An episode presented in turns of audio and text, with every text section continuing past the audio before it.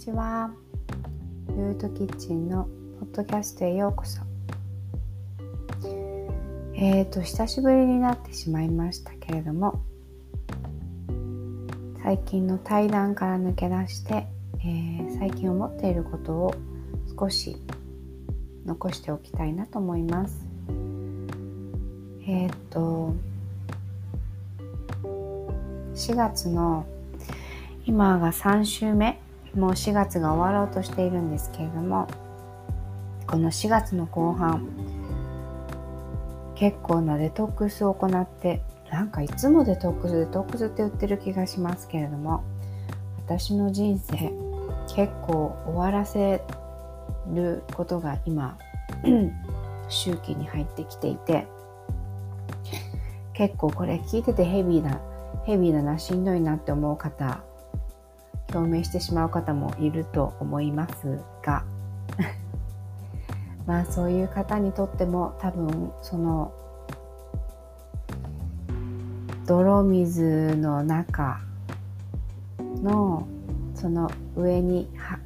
咲くであろうハスの花をもうしばらく待っているところという感じかと思います。必ずねその闇とか泥の水の中にも、うん、必ず美しくこう好転するものがあるので、うん、まあねその中渦の中にいる時はしんどいですけど大丈夫と思ってお付き合いください。ちょっとしんどいかな。でまあ正直なところ多分なんか、うん、えっ、ー、とですね宇宙遺伝っていうところに先々週くらいから取り掛かってしまって えっとそうですね。今までは、えー、インナーチャイルドとか潜在意識とかのことを深掘りしてたんですけど自分の中ではねでそれもまだまだ本当に玉ねぎの層のようにあるので向いても向いてもまだ癒されてなかったっていうことがまあ本当にいくらでも出てくる、まあ、生きてればね出てくるものなんですが、えー、ここに来て、えー、宇宙遺伝っていうところなんですね。宇宙遺伝って本当なんやねんって感じで今までの、えーと、学習、えーと、ヒーリングワークのあのところからいくとそういうねこう次元を超えて何の証明もできないことをあのやっても仕方がないですよっていうふうに言われる教えの方もいるし、うん、あの ね五感五感をね楽しんでで自分の体のことをねまあ私たちやっぱり3次元にいる肉体のこの人間だから、うんまあ、3次元のことを、えーと集中してやればいいんじゃないのっていうところもあるんですがなんせまあこの私の星の惑星たちの、まあ、生まれた星からするとどうしてもこの宇宙に飛んでいってしまうっていう傾向があるようでやっぱり紐解きたいところがあるんですね。でまあそれで、えー、まあまあ、信じる信じないは別として、えーとまあ、この地球に生まれているこの地球人の私たち人間は、まあ、少なからず、えー、宇宙の遺伝を受けているっていう説説というか、まあ、そういうことがあるということを前提にして話してます。でそれでそのレプティリアンっていう爬虫類の、えー、宇宙人のこのインプラントとか、うん、えっ、ー、と何て言うのかな配合っていうのを私たちは、うん、まあ本当にいろいろな過去性をね何何千回何何百回ともそんなことは証明もできないしわからないことですけどでもね過去にそういう、えー、記憶を持ってる人も事実いるしはっきりした過去がなくてもやっぱりこの人とはどうしても縁があるように思えるとかえっ、ー、とね会った瞬間からその人の目の深さにものすごい惹かれてしまってなぜかわからないけどもものすごい深いつながりを感じるとか何かしらやっぱり感性が響く場所があるわけですよね。なので、うん、私にとってはその宇宙遺伝っていうのはそんなにこう異次元のあのわけがわからない話ではなくてですねでちょっと前2年くらい前にも地球史っていうのをちょっと勉強した時に、うん、あの宇宙の遺伝を持っているっていうのは なんとなく腑に落ちていたんですが、まあ、そこで自分で本当にそこのデトックスとあの浄化に取り組むっていうことはまだしていなかったんですが、まあ今、今週と先週とですねレプティリアンの遺伝とで今週は冥王星の遺伝をデトックスというか浄化をしていたんですね。うんそれがやっぱり根本的にその遺伝遺伝のどういうようなその遺伝を持ってるかっていうのを考えたら、まあ、それって母親から受け継いでるよねとか、うん、両親からそういう家庭環境から、まあ、そういう要素をもらってるなっていうインナーチャイルドの部分にあの自分の記憶として、えー、引っかかる部分は必ずあるんですがもっと大きなところで、うん、そういう遺伝がまあ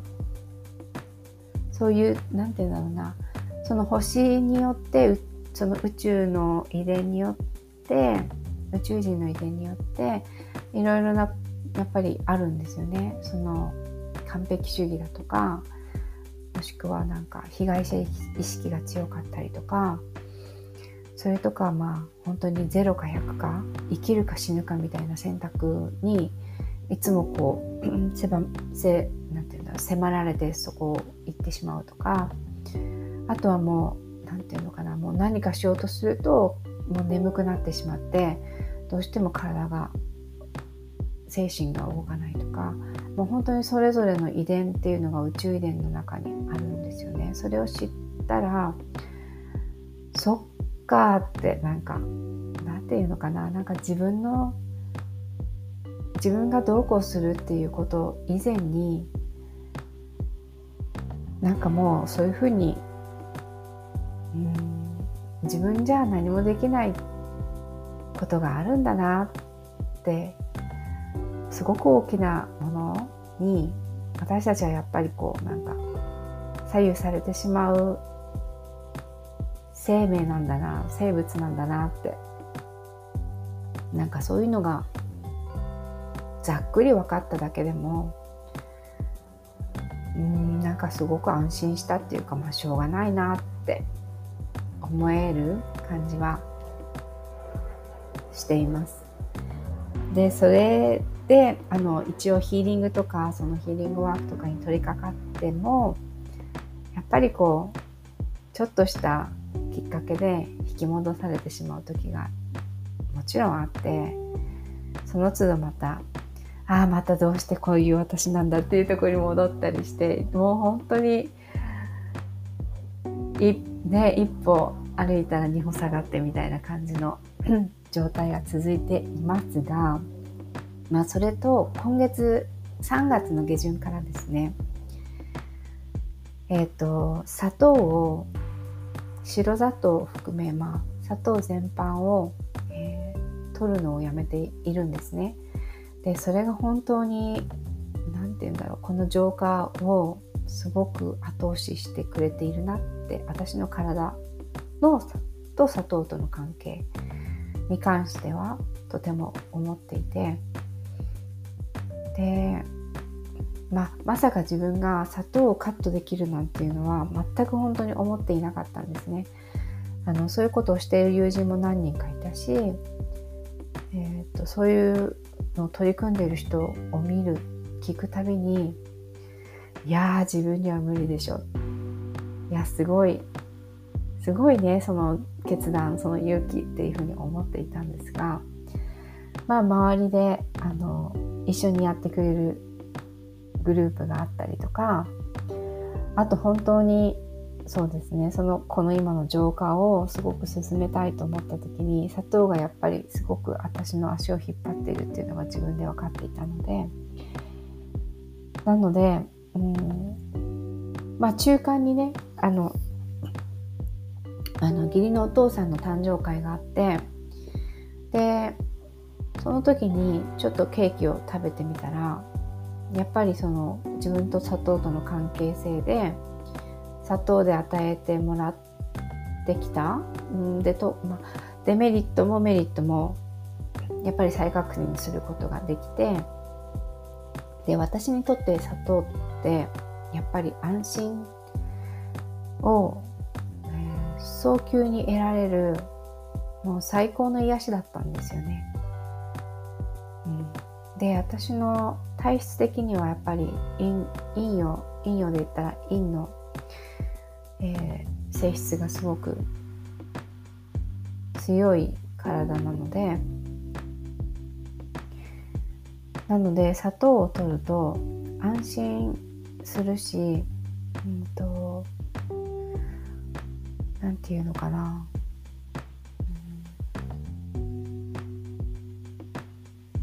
満たされるし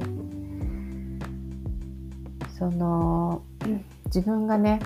うんそうですね。なんか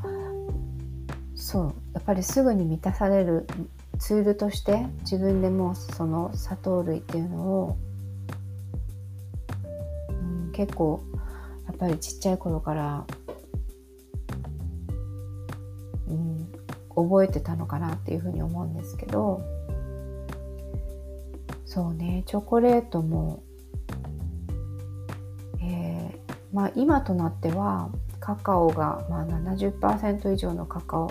のものの、まあ、ダークチョコレートの方が、うん、好きなのであんまり何て言うのかなすごく安くていろいろな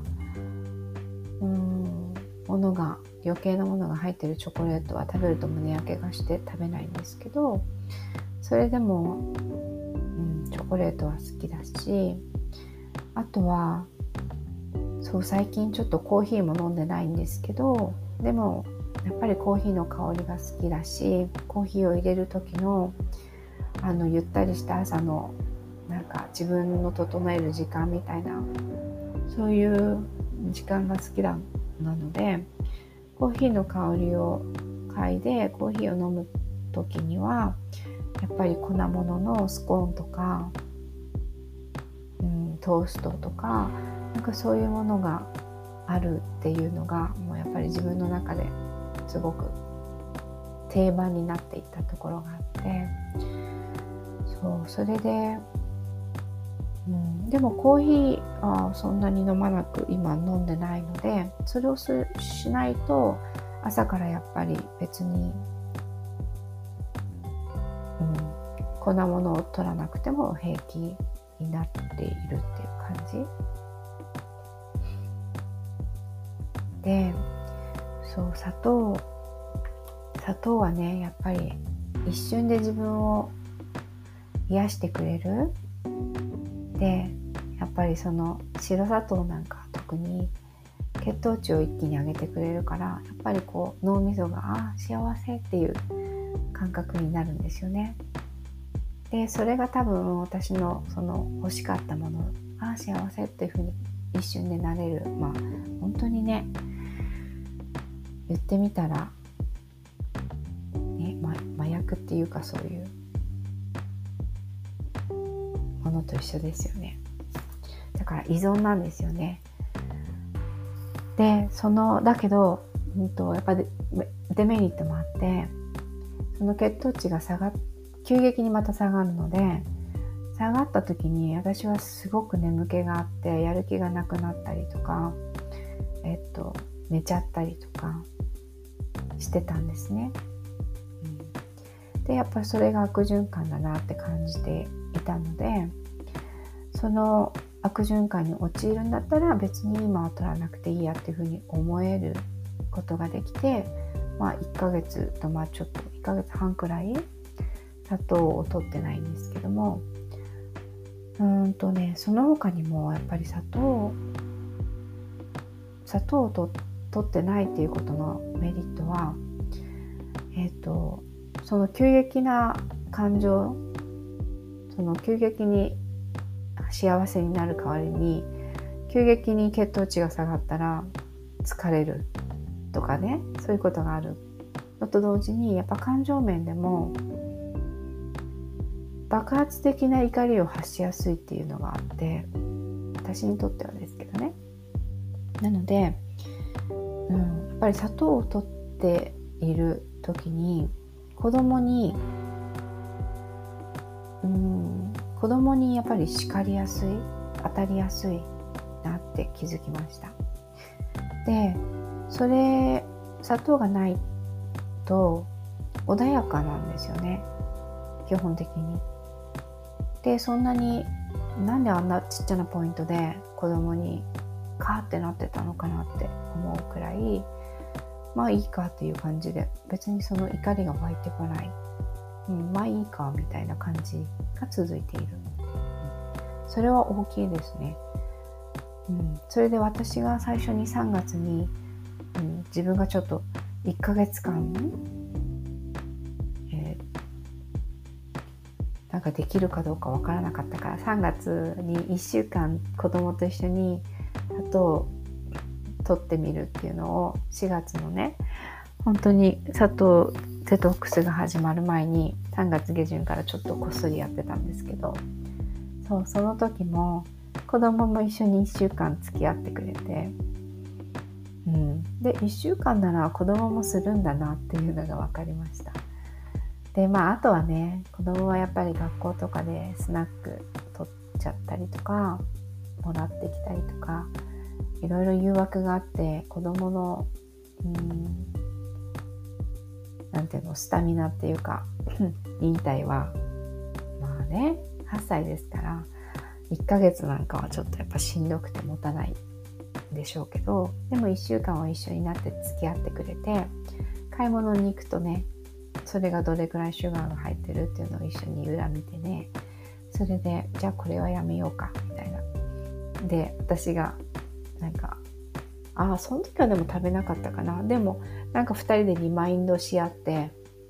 今シュガーやめてるんだよねみたいな感じで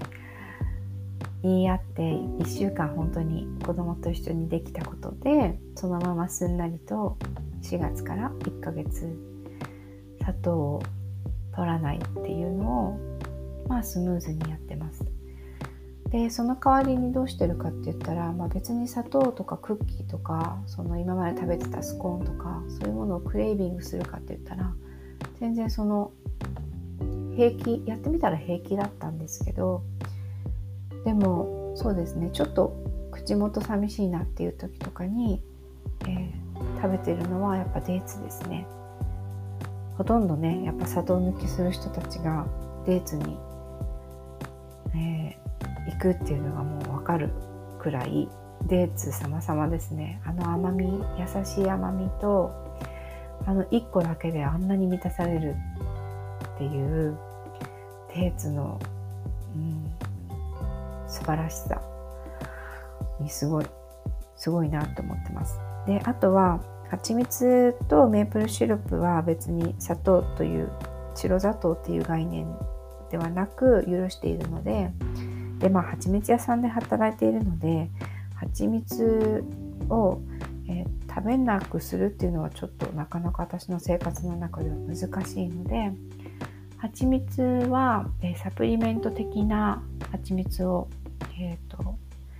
働いてるところで作ってるのでそれを、うん、1日に何回かスプーン1杯食べてるって感じで続いています、まあ、そんな感じでね4月のデトックスの一応記録報告をここにしておきたいなって思います。ちょっとね聞いていてしんどいなって思う方がいたらごめんなさい。でも必ずこれはうんハスの花のように泥の水を吸って必ず咲き誇る時があるのでうん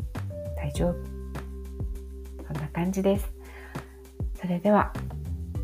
皆さんも、えー、素晴らしい一日をお過ごしください。いつも聞いていただきありがとうございます。アロハ。